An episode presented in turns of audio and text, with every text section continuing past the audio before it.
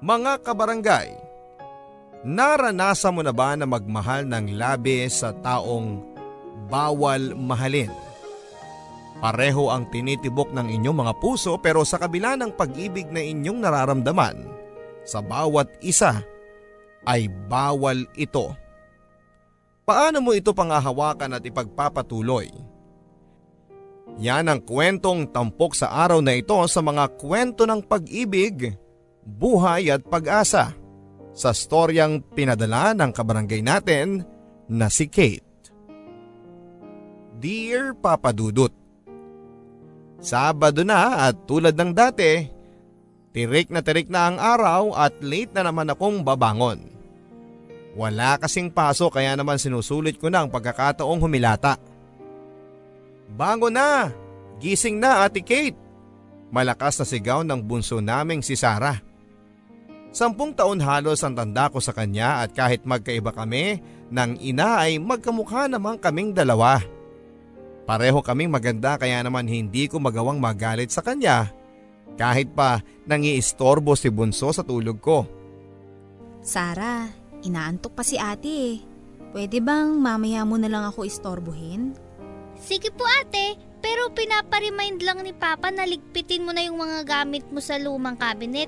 Ako na daw po kasi ang gagamit ton, ipapaayos niya lang sa carpenter. Okay. Baby sis, sleep na muna ulit si ate ha. Balik ka na lang mamaya, okay? Ay. O, oh, sige na nga. Lumapit ka na lang sa akin, batang makulit. Stop, Ate Kate. Hindi na po ako makahinga. Natatawang sabi niya habang kumakawala sa pagkakayakap ko ng mahigpit sa kanya.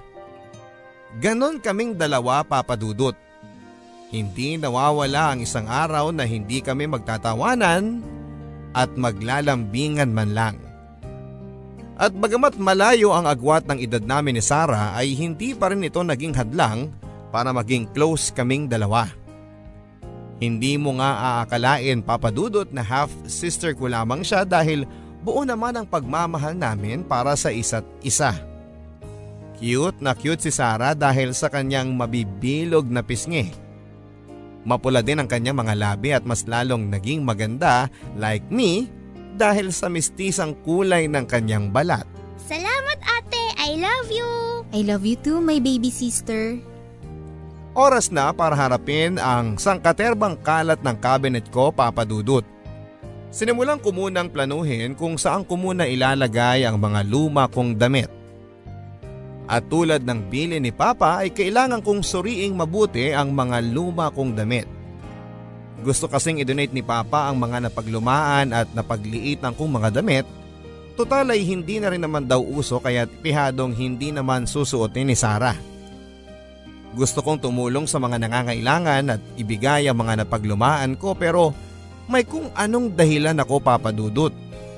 Kung bakit ayaw ko itong basta na lamang ipamigay. Kay mama kasi galing ang ilan sa mga napagliitan ko. Ah, eto na lang ang idodonate ko kaya lang eh. Siya ang bumili nito eh. Bulong ko sa sarili ko habang hawak-hawak ang isang pirasong shirt na pangbata. Etong kulay puting dress, sinuot ko ito noong 10th birthday ko. Si mama din palang nagbigay nito. Hay, ang dami namang ala-ala sa mga lumang damit ko pa lang.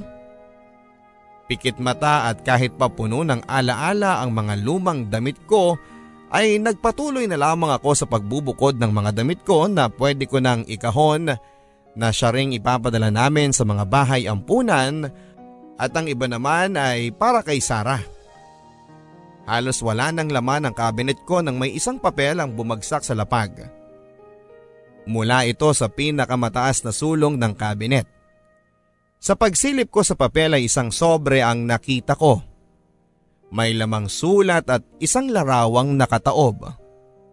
Tuloy ay dali-dali ko itong pinulot para makita ang larawan.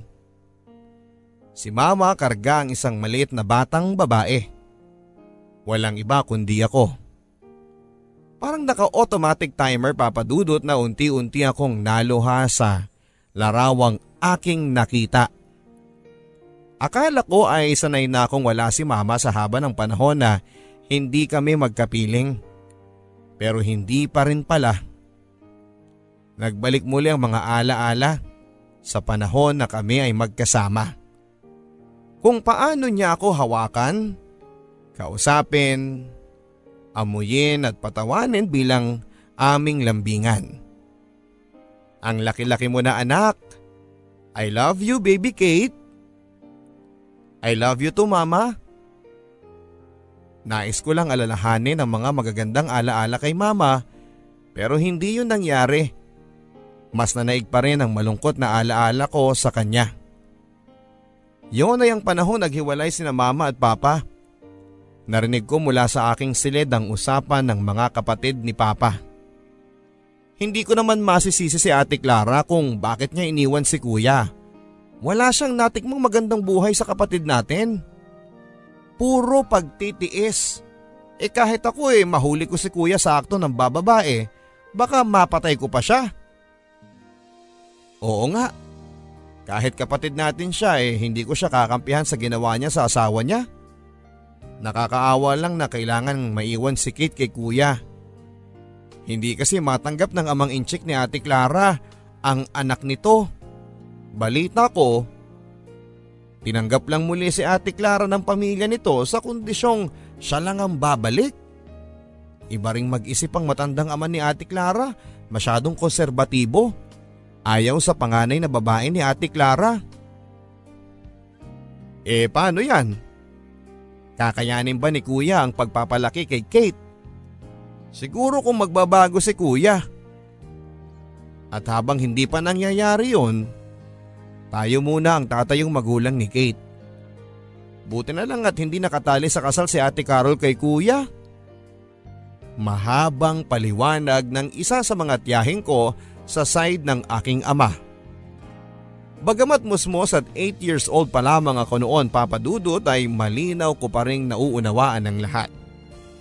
Masakit na masakit sa pakiramdam at hindi ko maiwasang hindi magtampo sa aking sariling mama sapagkat nagawa niya akong iwanan. Sa piling ng noon ay irresponsableng si Papa. Maganda maliit ang muka at chinita at may matangos na ilong, yan ang paglalarawan sa akin. Nang ilan sa mga naging kaibigan ko noong nag-aaral pa lamang ako sa high school at sa kolehiyo. Kaya naman lagi akong laman ng mga beauty contest Bagay na sinuportahan naman sa akin ni Tita Emma. Ang noon pa lang ay kasintahan ni Papa. Mabait si Tita Emma bagamat hindi niya ako tunay na anak ay itinuring niya akong sa kanya. Kalaunan ay mapapakasal din siya kay Papa na noon naman ay nagbabagong buhay na. Malaki ang binait ni Papa buhat nang iwanan siya ni Mama. Natatandaan ko pa nga Ilang buwan buhat ng kanilang paghihiwalay, nakita ko si Papa na naglulumuhod sa aming munting altar sa paghingi nito ng tawad sa Diyos at pakikiusap din kay Mama Mary. Na sana ay pabalikin lang sa buhay niya si Mama ay nangangako siyang tuluyan na siyang magbabago. Panginoon, hinding hindi na po ko maglolo ko. Hindi ko na po sasaktan si Clara Pabalikin niyo lang po siya sa akin. Ang mahal ko. Sayang nga lang at hindi na pagbigyan ng langit ang kahilingan ng aking ama pero nakakatuwang nagbago si Papa kahit na hindi bumalik si Mama sa piling niya. Siguro nga ay may plano sa kanya si Mama Mary sapagkat si Tita Emma naman ang ibinigay sa kanya ng langit. Nag-focus na lang noon si Papa sa pagpapalaki sa akin hanggang sa makilala nga niya si Tita Emma sa isang bingguhan sa aming barangay. Dayo noon si Tita Emma at anak ng isang peryante. Para ding naka-jackpot si Papa noong ibinigay ni Tita Emma ang pag-asa sa kanya na maligawan ito. Lucky charm kita, Kita. Baka magka-love life pa si Papa. Mga 12 years old na ako noon nang makita kong kiligin sa unang pagkakataon ng aking ama dahil kay Tita Emma. Buhat noon ay hindi na tumigil si Papa sa panliligaw kay Tita Emma at iyon nga, hindi naman sila nahirapang magpakasal dahil nga sa hindi naman nakasal si Mama at Papa noon. Kaya naman wala silang naging problema pagdating sa legalidad ng kanilang gagawin na pagsasama. Sa aking paglaki ay si Tita Emma na ang naging gabay ko sa lahat ng bagay. Para ako nagkaroon ng pangalawang ina sa katauhan niya. Neto na lang din kasi nang nagkaroon sila ng sarili nilang anak na papangalanan naming Sara. Kasikatan kasi noon ni Sara ang munting prinsesa nang ipinanganak si Bunso. Nanonood kami ng TV nang naging paborito namin si Sara bilang batang inaapi bagamat siya pa rin pala ang nag-iisang tagapagmana ng mahal na duke. Nakakaawa si Sara sa kwento at tandang-tanda ko pa noon kung paano ko iyakan ang napapanood ko sa kanya. Lalo na kapag inaapi siya ni Miss Minchin. Pero wala pa yon sa aming mga naranasan. Nang kami naman ng aming pamilya ang sinubok ng isang trahedya sa totoong buhay. 2009 nang nadiagnose si Tita Emma sa pagkakaroon nito ng leukemia. Ayon sa usap-usapan ng ilan sa mga matatanda sa aming lugar ay sakit mayaman daw ang dumapo kay Tita Emma. Ilang buwan mula nang nalaman namin ang sakit niya ay pumanaw din si Tita Emma. Ako na yata papadudot ang may pinaka malakas ang iyak at may pinaka maraming luha noong panahong pinagluluksa namin ang pagkamatay ni Tita Emma. Ang babaeng hindi ko man kadugo pero higit pa sa pagiging anak ang naging turing sa akin. Ipinapangako ko po na aalagaan ko pong mabuti si Sarah. Tulad po ng ginawa ninyong pag-aalaga sa akin. Pagsusumpa ko noon sa harap ng kabaong ni Tita Emma. Isa rin si Papa sa mas labis na naapektuhan sa pagkamatay ni Tita Emma. Dumating pa nga sa puntong hindi na ito kumain at natutulog sa tamang oras. Pero tulad ng dati ay nakitaan ko ng lakas ng loob si Papa sa mga gabi kami nitong pagdarasal sa aming maliit na altar. Isang linggo ding nakatabi ang abo ni Tita Emma sa aming bahay pero dahil na rin sa pagpapayo ng ilan naming kapitbahay ay inilipat din namin ito sa kulong baryo. Hindi matatahimik ang kaluluwa ng asawa mo Densyo kung hindi mo to aalisin sa loob ng inyong tahanan. Ayon pa sa mga matatanda naming kapitbahay ay mas mainam daw na isaboy na lang ang abo sa lugar na mapayapa o sa kulong baryo. Basta huwag lang daw sa loob ng bahay. Akala ko pa noon ay Mawawala na ng bait si Papa dahil hindi na ito halos tumayo sa pagkakaluhod sa maliit naming altar. Pero ilang linggo ang lumipas ay nagbalik na siya sa dati at mas lalong bumait pa sa amin. Linggo-linggo na rin itong laman ng simbahan. Ayon kay Papa, panata na daw niya ang pagsisimba ng sa ganon ay makahingi ng tawad sa Panginoon sa lahat ng mga naging kasalanan niya noon. Dahil sa mga gastusin namin noon sa pagpapagamot kay Tita Emma ay napilitan akong huminto sa aking pag-aaral. Sumubok akong mag-apply ng trabaho at maswerte namang natanggap sa isang malaking flower shop. Pagiging florist ang kinabagsakan ko. Bagamat wala akong background sa pag-aalaga ng mga bulaklak ay Pinilit kong matuto at mahalin ang aking naging trabaho. Madalas pa nga akong mag-research sa internet ng mga tamang paraan ng pagpapahaba ng buhay ng mga bulaklak.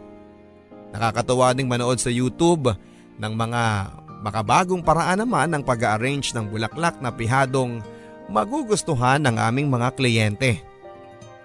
Sa shop ay naging kaklose ko si Aldwin, senior florist namin na dating nagtrabaho sa Dubai bilang florist din. Nakakatuwa siya.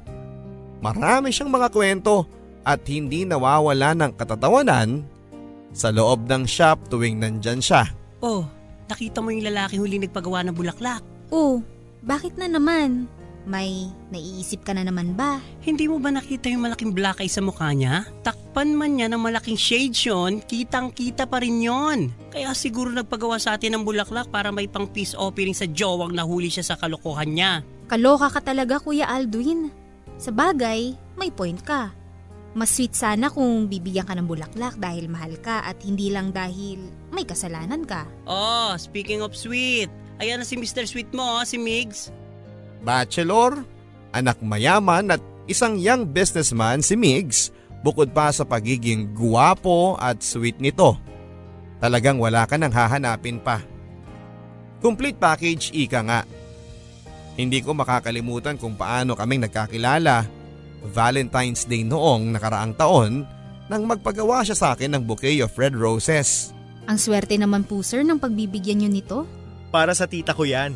Anyway, itong isang bouquet of red roses. Kukunin ko na rin to. Siguro po sa girlfriend niyo yan no sir? No. Actually eh, yan naman ang para sa'yo. Hindi ako makapaniwala noon papadudot sa kung anong paraan at paano ako niligawan ni Migs. Bumili siya ng mga bulaklak sa shop namin at sa akin din pala ibibigay. Ganon ka-sweet si Migs, ang lalaking kalaunan ay magiging boyfriend ko. Naging malungkot ako noong mga nakaraang taon papadudot dahil sariwa pa rin sa akin ang pagkamatay ni Tita Emma bagay na labis kong pinagdamdam. Mabuti na lang talaga nagkatagpo kami ng landas ni Migs. Sa kanya ko kasi naramdaman ng tunay na pagmamahal sa kabila ng kalagayan ko sa buhay. Hindi naman kami mayaman pero hindi naging hadlang yon para hindi niya ako mahalin. Filipino-Chinese si Migs pero hindi siya nagalinlangan na pagbuhusan ako ng panahon na makilala at mahalin. Sabi nga sa mga dramang napapanood ko sa sine, ang mayamang Chinese ay para lang sa mayaman din na Chinese. At kailanman ay imposibleng magkagusto sa isang mahirap na katulad ko. Ako, feel Chinese din naman ako kung tutuusin pero sa lahat ng Chinese ay ako na yata ang pinakamahirap. Migs, mahal, bakit yata napaaga ang punta mo sa shop? Oo nga eh. Sinadya ko talaga babe. Kasi may maganda akong balita sa'yo. Magkakaroon na ng party sa isang hotel sa Manila si Lolo. Birthday ni Lolo and ipapakilala na rin kita sa kanya at sa mga relatives ko. Lalong lalo na kay tita. Sana pumayag ka Kate. Ah, eh, oo, oo naman. Good! Nakaredy na ang lahat. Oo mo na lang ang hinihintay ko. Nga pala babe, Advance happy first anniversary. I love you. Halos magwala si Kuya Aldwin ang senior florist namin sa kilig at inggit nang bakitang hinalikan pa ako ni Migs. O siya, pwede ka na mag-out ng maaga. Ako nang bahala dito. Salamat kuya. Sige na. At baka magbago pang isip ko at baka mamatay pa ako sa inggit sa inyong dalawa dyan. Sweet. That day ay sinulit ko ang pagkakataon na maging masaya kaming dalawa ni Migs. Ilang araw na lang at anniversary na namin. Sino nga bang mag-aakala na magiging matatag ang relasyon namin at aabot kami ng isang taon? I'm very excited para sa party Kate. Matagal na kitang ikinukwento sa kanila. At ngayong nasa Pilipinas si tita, pagkakataon na rin natin na makilala ka niya. Siya na rin kasi ang tumayo kong magulang mula noong mamatay ang mga parents ko sa car accident. Ang titang tinutukoy ni Migs ay ang umano'y tita Kay niya na hindi na nakapag-asawa at tumanda ng dalaga dahil sa mapait na mga naranasan nito noong nagka-boyfriend siya. You and me against the world ang peg nito noong pinaglaban niya ang lalaki kay Lolo. Pero sa bandang huli, lolokohin din pala siya ng lalaking pinaglaban niya.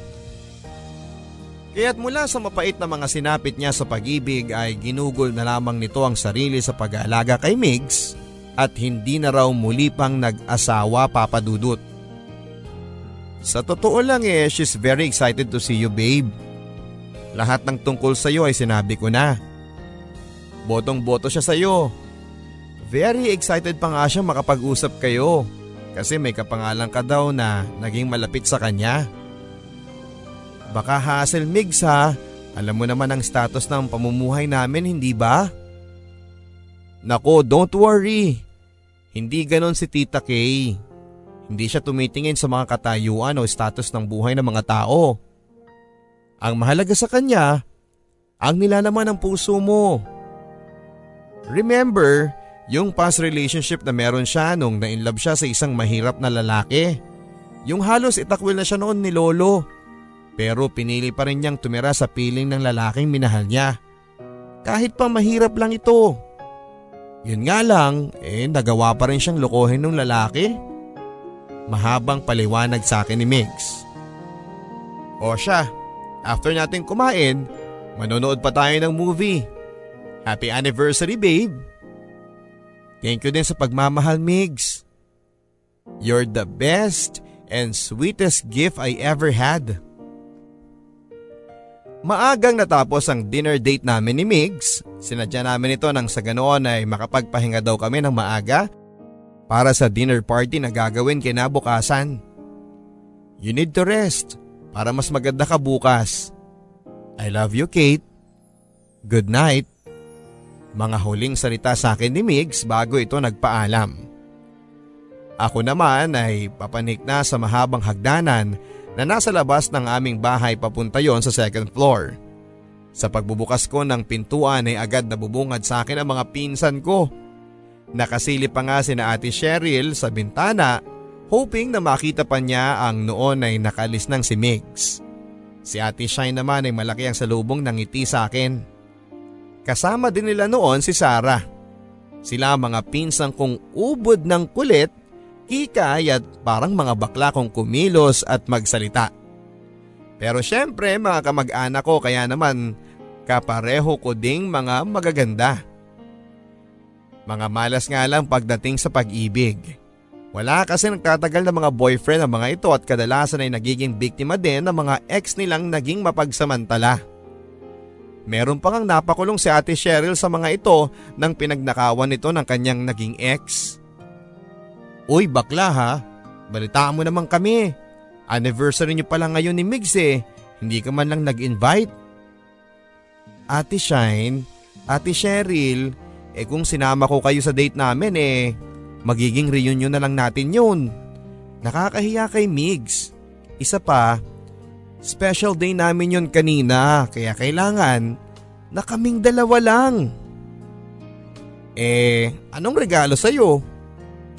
Eto, kasabay noon ay ang paglalahad ko sa kanila ng aking kamay na may nakasuot na bracelet. Wow! Ang sweet naman! Mukhang mamahalin na. Bagay na bagay sa'yo.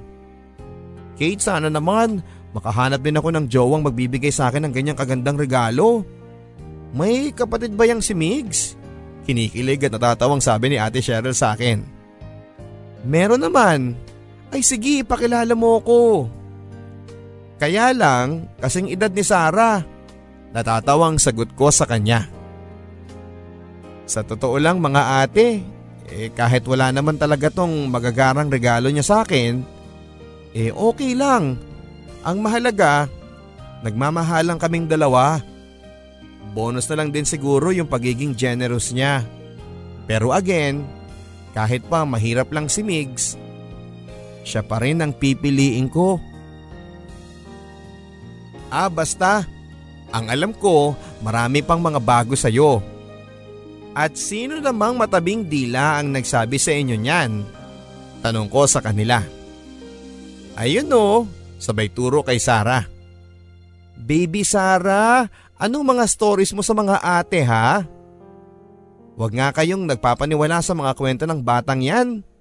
Natatawang sabi ko pa sa kanila. Nako, hindi mo na pwedeng ipagkaila ha. Sabay abot sa akin ang isang malaking puting kahon ni Ate Cheryl. May mga nakipag-usap pa sa amin para lang maihanda yung regalo na yan. Noon naman ay nakita ko namang nakamasid na silang lahat and very excited na naghihintay. Lalo na si Ate Shine sa kung ano ang gagawin ko sa kahon na inabot nila. O ano, ano nang gagawin natin dyan? Kanina pa kami naghihintay sa'yo para makibalita sa natanggap mong package eh. Ano kayang itsura niyan? Kate ha? Ako ang nagsuggest ng mga designs niyan ha? Ano kayang laman niyan? Pag-uusisa pa ni Ate Shine na akala mo'y inosente sa nilalaman ng kahon. Hindi pa rin nagbago ang mga pinsan ko. Sila pa rin ang mga makukulit at mga intrigera kong mga pinsan. Natatawang sabi ko na lang sa sarili ko. Noon naman ay nagsimula na akong mamula dahil sa hiya. Ang sabi nitong si Bulilit eh meron ka daw boyfriend yung mix na nakapangalan dyan sa package mo, hindi ba? Ano kayang laman yan? Super excited na sabi sa akin ni Ate Shine. O sige mga ate, silipin na nga natin kung ano ang laman ng mahiwagang puting kahon. Ang sabi ko kasabay ng dahan-dahang pagbubukas nito. Sa totoo lang ay alam ko naman talaga ang laman tulad ng sinabi sa akin ni Migs kanina. Inihanda na niya lahat ng mga kakailanganin ko para sa party. Pero sa kung ano ang itsura, hindi pa ako nakakasiguro. Wow! Sabay-sabay na komento at reaksyon ng mga tao sa bahay. Maging ang bulilit na si Sarah ay napapalakpak pa. Ate, ang ganda ng dress mo parang sa princess. Natutuwang sabi sa akin noon ni Sarah. Hindi ko ini-expect papadudot na mas bongga pa pala ang dress sa inaakala ko. Halatang bago sa maputi nitong kulay na kumikinang pa sa mga nakadikit nitong diamante. Hindi ako makapaniwala sa ganda at bihadong mahal ito. Sobrang elegante ng dress na ito. Nakalagay din sa etiketa ang pangalan ng gumawa, isang sikat na designer ng mga artista. Ilang segundo pa lang buhat ng buksan namin ang kahon ay nagring na ang sipi ko. Shh! Huwag kayong maingay mga ate, tumatawag si Migs. Hope you like it. I love it. I love you. Pero, kinakabahan talaga ako bukas eh. Don't worry babe. Hindi naman kita ilalagay sa alanganin. Akong bahala sa'yo. Kapag may problema sa isusuot mo, just call or text me, okay?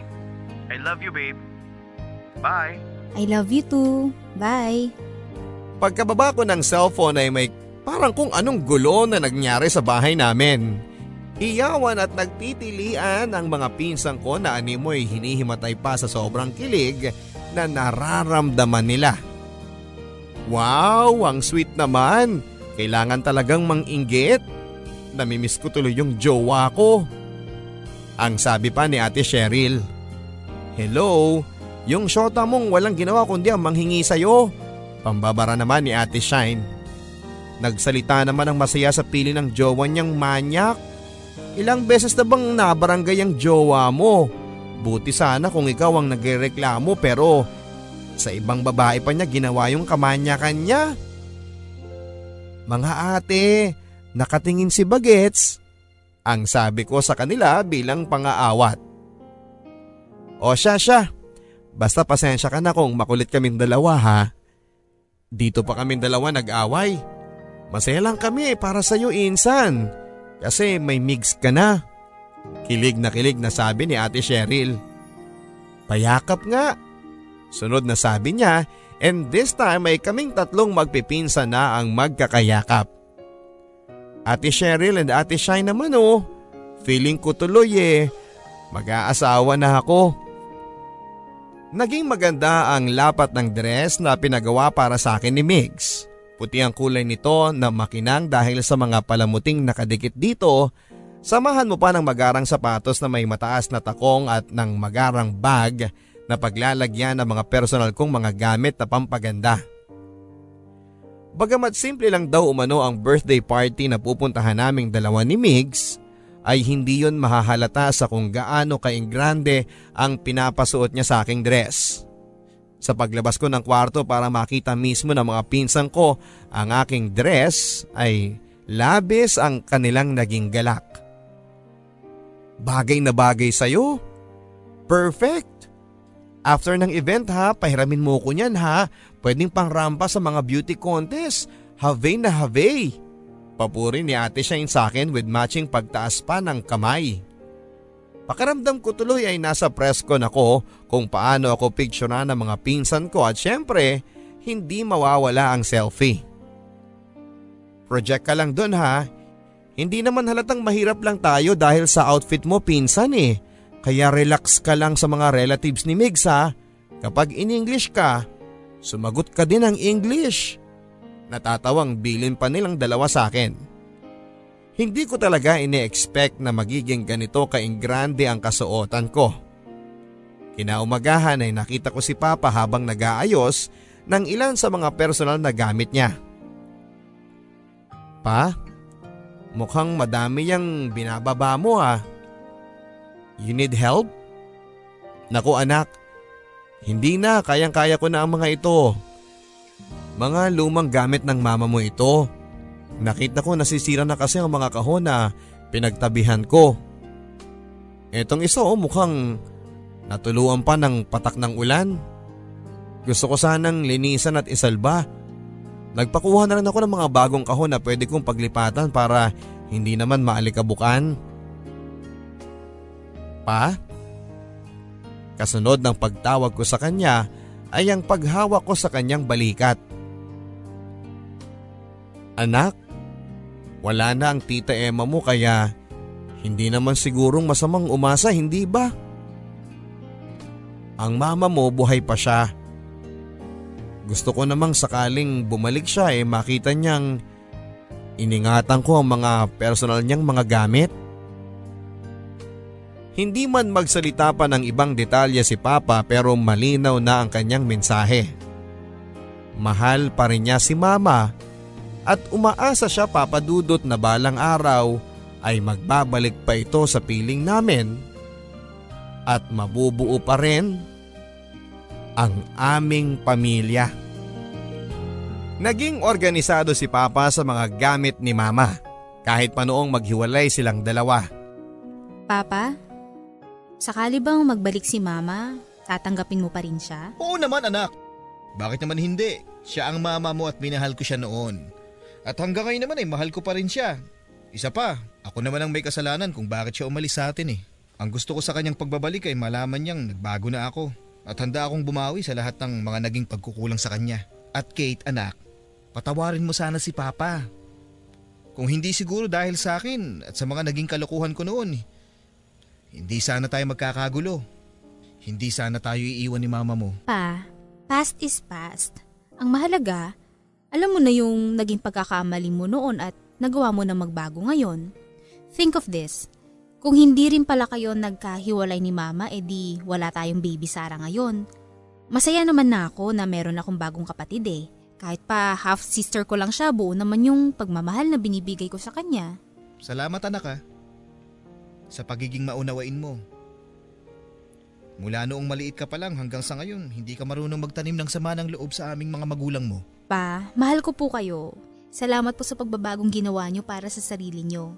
Alam kong ginawa mo magbago, hindi lang para bumalik si mama, kundi para na rin sa akin. Nagawa niyo akong palakihin ng maayos sa kabila ng kayo lang mag-isa ang nagtataguyod sa akin. Kahit na wala si mama. Pero anak, sana wag kang magtatampo sa mama mo ha. Yes pa, hindi po mangyayari yon. Tanda ko pa rin naman kung paano ko inalagaan ni mama noon eh. Alam ko na may dahilan ang lahat kung bakit niya pinili na lumayo sa atin. May plano ang Diyos kung bakit nangyari ang lahat ng ito. Alam ko papadudot na sa pagdaan ng panahon ay nananatiling may puwang sa puso ni Papa si Mama. Bagamat hindi naging maganda ang simula ng kanilang pagsasama ay umasa pa rin si Papa na balang araw ay magkakaroon din sila ng magandang pagtatapos. Parang bata si Papa na nagbabasa ng isang fairy tale book na sana sa huling bahagi ng kwento ay they live happily ever after. Mag-aalas 6 na ng gabi at paulit-ulit din ako sa pagtingin sa wall clock na nakasabit sa likod ng aming pinto ang kahoy. Kinakabahan ako ate Shine, ate Cheryl. Ang sabi ko sa mga pinsan ko. Ano ka ba? Wala kang dapat ikakaba. Masyado kang maganda at kabog mo ang lahat ng magiging bisita nila.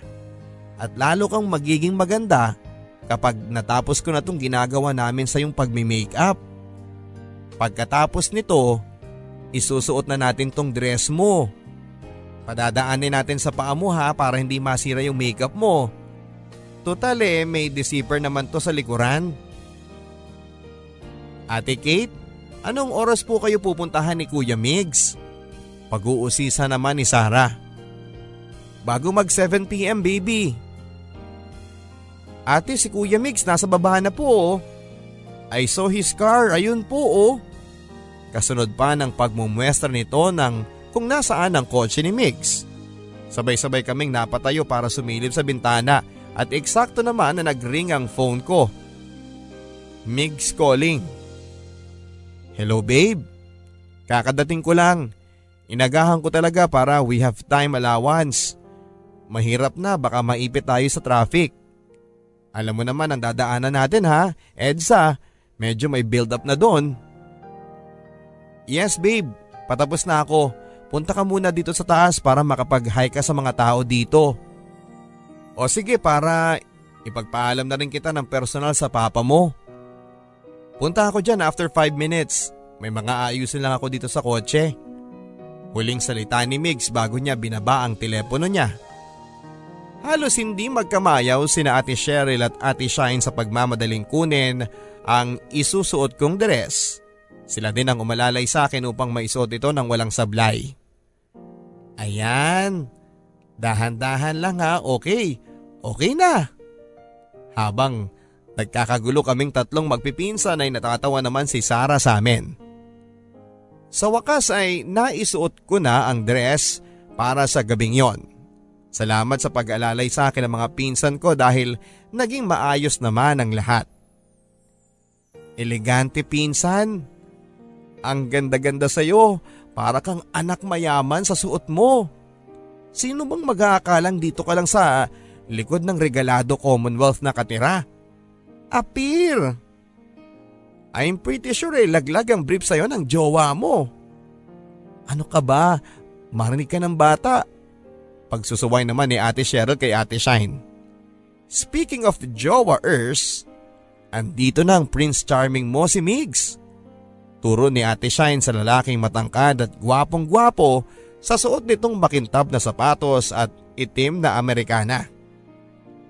Nakatayo lang si Mig sa tapat ng aming pintuan habang nakangiti. Ako naman ay tumayo na rin sa pagkakaupo sa tapat ng malaking salamin kung saan ako minake-upan. Ang gwapo naman ng escort mo Kate. Tukso nila sa akin. Maganda rin naman ang date ko tonight mga pinsan. Sagot naman ni Mig sa baburing narinig niya buhat sa mga pinsan ko. Ikaw nang bahala sa pinsan namin Mig sa Pwede mo na rin siyang hindi uuwi dito eh. Pagbibiro sa kanya ni ate.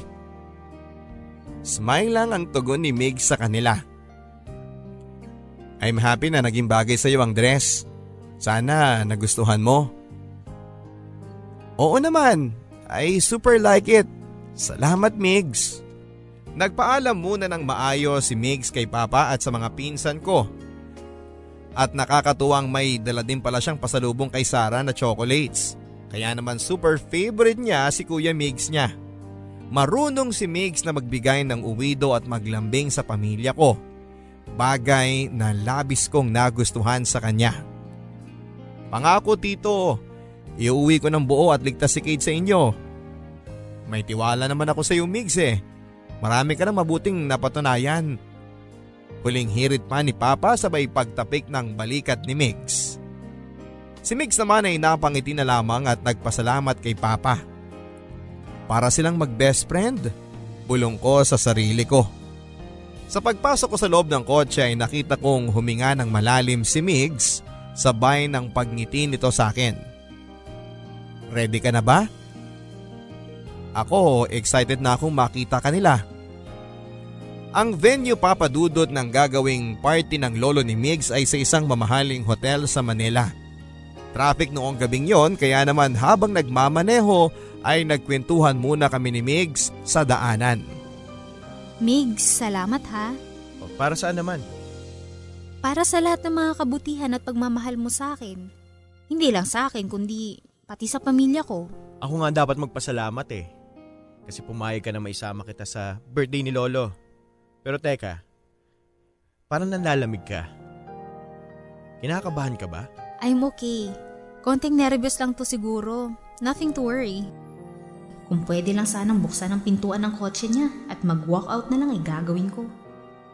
Pamilya ng mga mayayaman ng pamilyang pinagmulan ni Migs at hindi malayong mangyaring paghanapan ako ng mga ito.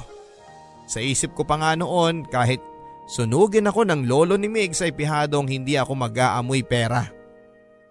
At para hindi ako kabahan ay nakaisip ako ng paraan para hindi na lamang ako ang maging topic ng aming usapan.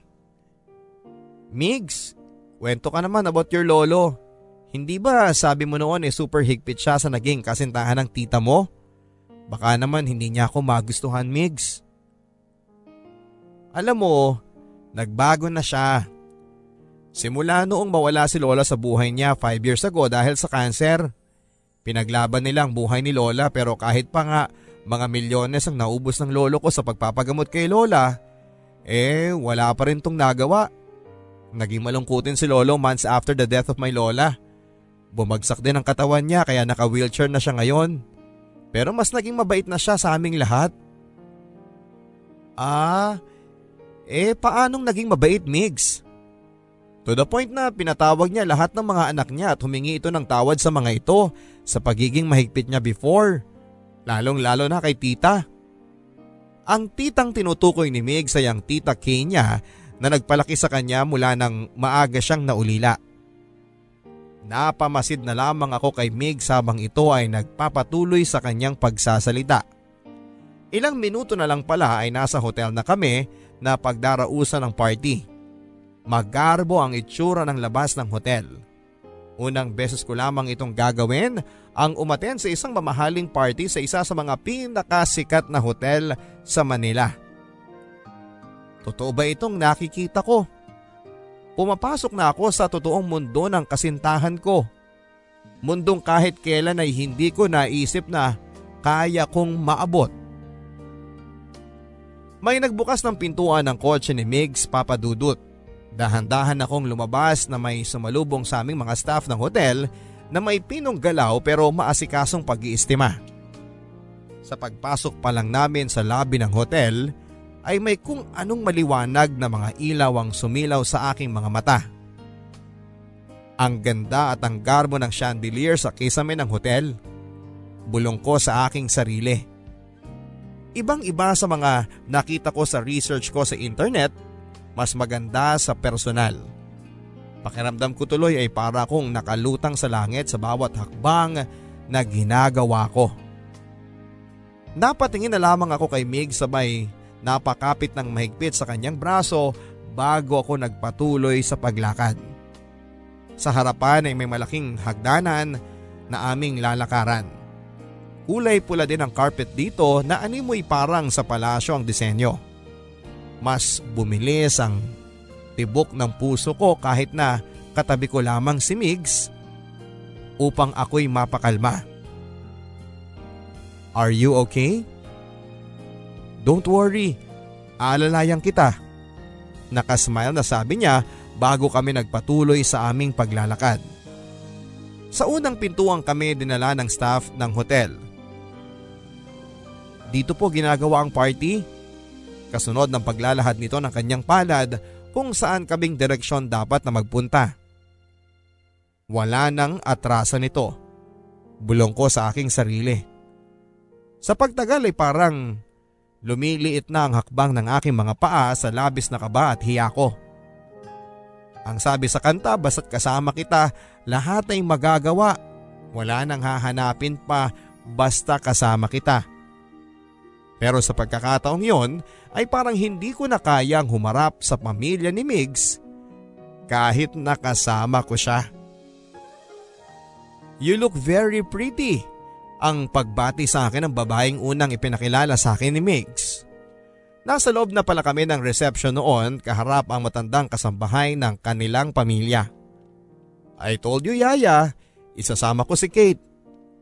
Ang ganda niya Sir Migs. Halina kayo, sundan niyo ako sa table ng lolo mo. Tulad ng aking inaasahan papadudot ay magarbo ang function hall na pinagdarausan ng birthday party ng lolo ni Migs. May mga ilang pamilyar ding mga mukha akong nakita sa party mga sikat na artista at maging ilang mga politiko. Ganon pala talaga kapag mayaman. Maraming kaibigang sikat at mayayaman din. Bagamat mabilis maglakad ang yaya ni Migs ay para naman akong nangihina noon kaya't parang bumagal ang aking paglakad. Mabuti na lamang at sinabayan ako ni Migs. Hanggang sa makarating na kami sa table na naroon ang ilan sa mga nakababatang kamag-anak ni Migs. Si Migs na rin ang nagsimulang bumate sa kanila sabay ng pagpapakilala sa akin. Ang table na aming unang nadaanan ay nakalaan pala para sa mga magpipinsan. Hi Kuya Migs! Siya pala si Ate Kate. Nakangiting sabi ng ilan sa mga nakababatang pinsan niya. Bigla naman ako naging komportable at nawala ang kabako nang nakita kong mabait naman sila. Pakiramdam ko tuloy ay welcome ako sa kanila, syempre hindi mawawala noon ng pakikipagbeso. Ilang lakad na lang at malapit na kami sa table ng lolo ni Migs.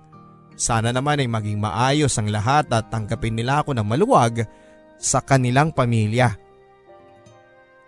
Sa wakas, andito na tayo kay Lolo. Nakangiting bati sa akin ni Migs noon. Ako naman ay parang nanlalamig pero pinagpapawisan sa kaba.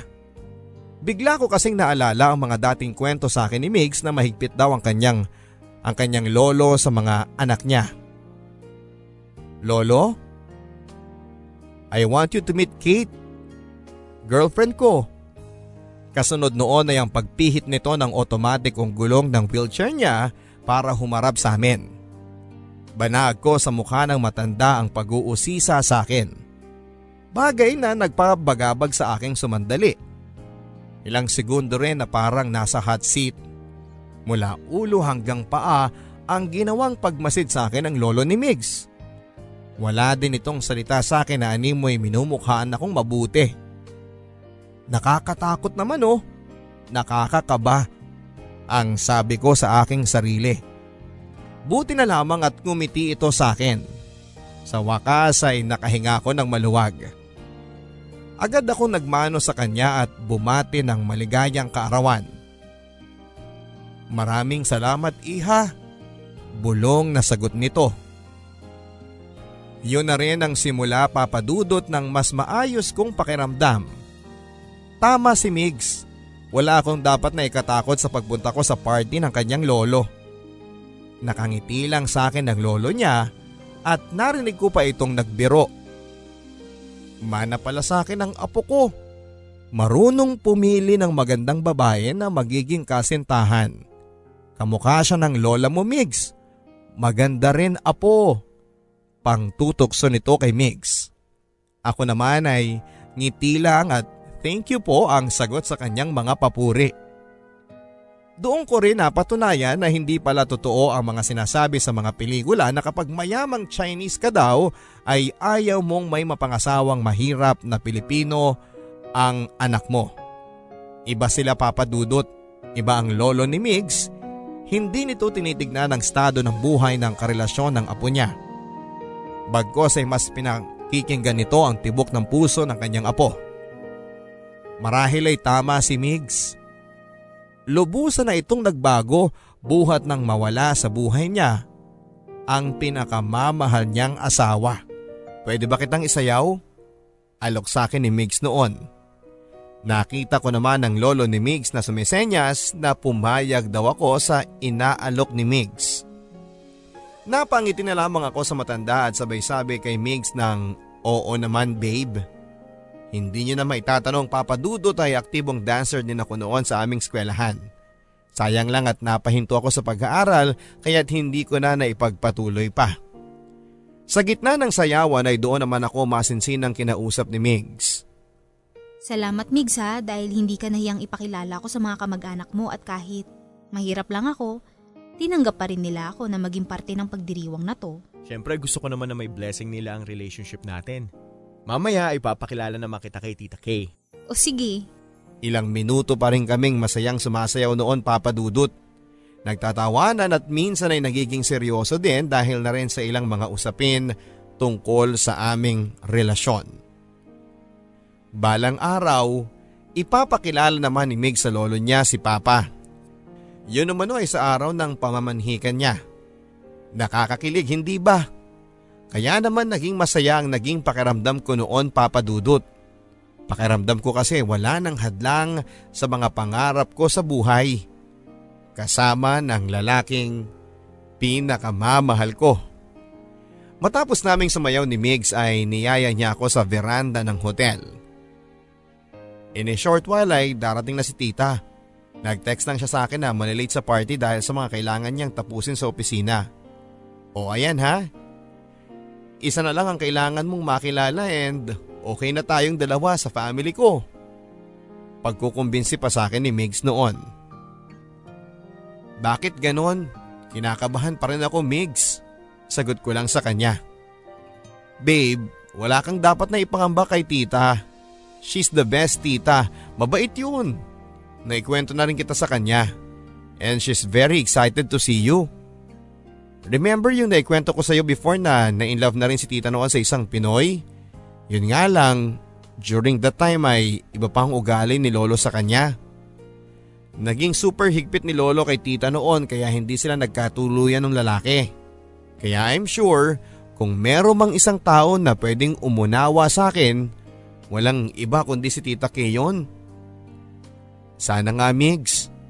Sagot ko naman sa kanya.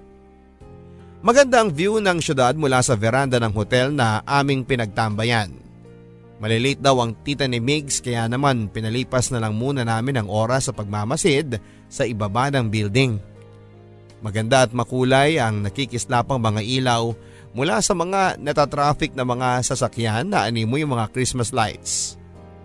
Sa sandaling yon ay nagkaroon kami ng panahon upang mas makapag-usap din ang masinsinan tungkol sa aming mga pangarap. Nakakatuwa papadudot na pareho kami ni Meg sa lahat ng bagay. Maging sa mga plano namin in the future. Kung ilan ang gusto naming anak, ano ang itsura ng aming magiging bahay, at kung paano namin palalakihin ang mga magiging anak namin. Ang gusto ko lalaki ang panganay natin at kahit tatlo lang eh okay na sa akin yun. Bibigyan natin sila ng magandang buhay at masayang pamilya Maya-maya pa, Uy! Nag-text na si tita sa akin. Andito na raw siya.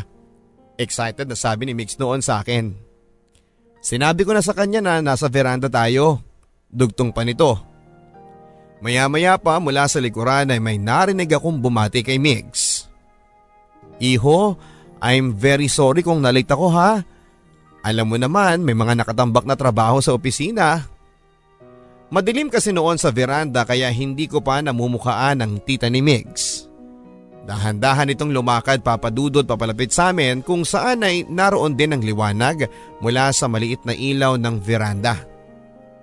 Dahan-dahan akong humarap sa kanya na animoy kinakabahan sa kung ano ang pwede nitong maging reaksyon sa akin kapag nakita na niya ako. Bagamat hindi ko pa naaaninag ang tita ni Migs ay nakaredy na ako sa walang kasing laking smile nasasalubong sa kanya. Ilang segundo na lang. Nang ayon, natanaw ko na ang kanyang mukha. Teka, parang pamilyar sa akin ang mukha ng tita ni Migs. Ang sabi ko noon sa aking sarili. Hindi ako pwedeng magkamali. Ang tita ni Migs ay ang mama ko. Marahil ay hindi na natatandaan ni mama kung ano ang itsura ko. O dahil sa dalaga na ako ngayon kaya wala siyang ideya sa maaring naging itsura ko years after niyang iwanan ng isang dating musmos pa lamang na si Kate. Tita, si Kate po. Noon ay tila nagbago ang facial expression ni mama na parabang nagdadalawang isip sa mga nakikita niya. Ako naman ay hindi ko na napigilan pa ang mapaiyak sa pagkakataong yon. Hindi ko kasi akalain na sa mismong party pa nila Migs, doon ko makikita si mama. Kate? Kate, are you okay? Tanong ni Migs sa akin noon. Pero bago pa ako makasagot ay mas pinili ko na lamang na tumalikod sa kanila ni Migs para maitago ang mabilis na pagdaloy ng aking mga luha. Kate anak, ikaw ba yan? Ma, ako nga. Ako po si Kate at malaki na ako ngayon. At ako na din po ang girlfriend ni Migs. Masakit na masakit papadudod sa pakiramdam na sa unang pagkakataon matapos ang mahabang panahon ay sa ganito kagulong sitwasyon ko pa makikita ang nanay ko. Lumalabas kasi na pinsan ko si Migs kaya't hindi maaaring maging kami. Si mama naman ay todo ang pagpapaliwanag sa akin sa mga nangyari noon kung bakit niya nagawang iwanan kami ni Papa. Ayon pa sa kanya ay sinubok niya kaming balikan sa dati naming tahanan noong napatawad na siya ni Lolo. Pero anak, wala na kayo sa dati nating tirahan nung hanapin ko kayo. Nag-hire din ako ng detective na maghahanap sa'yo pero wala silang naging sagot kung nasaan na kayo eh. At ako din pala ang makakahanap sa'yo anak. Patawarin mo ko. Ma, naiintindihan ko naman po kung bakit ka umalis eh. Dahil sa lungkot at pahirap sa'yo ni Papa noon. Pero mama, Nagbago na siya ngayon at mahal na mahal ka pa rin niya. Masarap papadudod sa pakiramdam na sa wakas, matapos ng mahabang panahon naming pagkakawalay, ay mayayakap ko na rin si mama. Masarap na maramdamang muli ang init ng katawan niya na dumampi sa aking, sa aking balat. Yun ang init ng yakap ng isang ina sa kanyang anak. Marahil marami sa inyo ang nangihinayang sa sana ay masayang love story namin ni Migs, mga kabarangay. Sa umpisa ay halos hindi makapaniwala si Migs sa mga nangyari at nasaksihan niya. Parang nga namang sa mga pelikula lang kasi yon nangyayari at parang malabong sa totoong buhay, hindi ba? Pero natanggap din niya ang lahat. Masaya pa rin naman siya kahit papaano dahil itutuloy pa rin naman namin ang kasalang iyon yun nga lang, malinaw na after ko makagraduate na. Mga kabarangay, maaaring matuloy ang kasalan dahil si Migs ay anak ng lalaking napangasawa ng kapatid ni mama sa una nitong asawa. Meaning ay hindi niya ito pamangkin by blood at hindi kami magkamag-anak. At itinuring na lang si Migs na kapamilya ng mama mula nang mawala pareho ang parents nito dahil sa isang aksidente. Lahat kasi ng iba pang mga kamag-anak ng papa ni Migs ay nasa ibang bansa na at kung meron man ay hindi ito naging welcome sa mga ito. At dahil wala namang pagkakabalahan si mama kaya siya na ang kumupkop at nag-alaga kay Migs. At kung bakit naman Tita Kay ang tawag ni Migs kay mama dahil dahil daw yun sa pangalan ko. Isang paalala kay mama na kailanman ay hindi niya maaring kalimutan ang nawalay at pinakamamahal niyang anak na si Kate. Bukod pa kay Migs ay may kapatid pa ito na totoong pinsan ko. Magulo po pero basta lumalabas na hindi talaga kami blood related ni Migs. Laking pasasalamat nga sa kanya ni mama na minahal ako ni Migs at inalagaan sa panahon na hindi pa kami pinagtagpo ng tadhana. Si Papa naman ay nagkita na silang muli ni Mama at nagpatawaran na rin sila sa mga pagkukulang ng bawat isa. Bagamat wala pang malinaw na direksyon kung saan humantong ang kanilang relasyon ay naging magkaibigan naman sila ni Papa at ni Mama. Tinutokso ko lang si Mama na payagan muli niyang ligawan si Papa total ay pareho naman silang available. Ang huling balita ko ay lumalabas sa silang pareho paminsan-minsan. Si Papa ay nagkaroon na rin ng regular na trabaho sa kumpanya ng kaibigan ni mama. Kaya may pagkukunan siya sakaling magaya siya ng date kay mama, bagay na ginagawa na niya sa ngayon. Date-date lang kapag may time. Habang sinusulat ko papadudot ang liham na ito ay nasa harapan ko po ang picture ni mama. Nakabox na rin ang ilan sa mga importante kong gamit. Malinis na rin ang cabinet na pinagpalitan ng mga gamit ni Sarah dahil siya na ang bagong magmamayari ng aking dating cabinet at kwarto. Darating na rin si Migs para sunduin ako dahil titira muna ako sa bahay ni Mama. Bagay na nauunawaan naman ni Papa dahil kailangan daw bumawi ni Mama sa mga panahon na nagkawalay kami. Mother-daughter banding ika nga. Nangako din ako kay Papa na ilalakad ko siya kay Mama kaya dapat siyang pumayag na mamalagi ako sa piling ni Mama.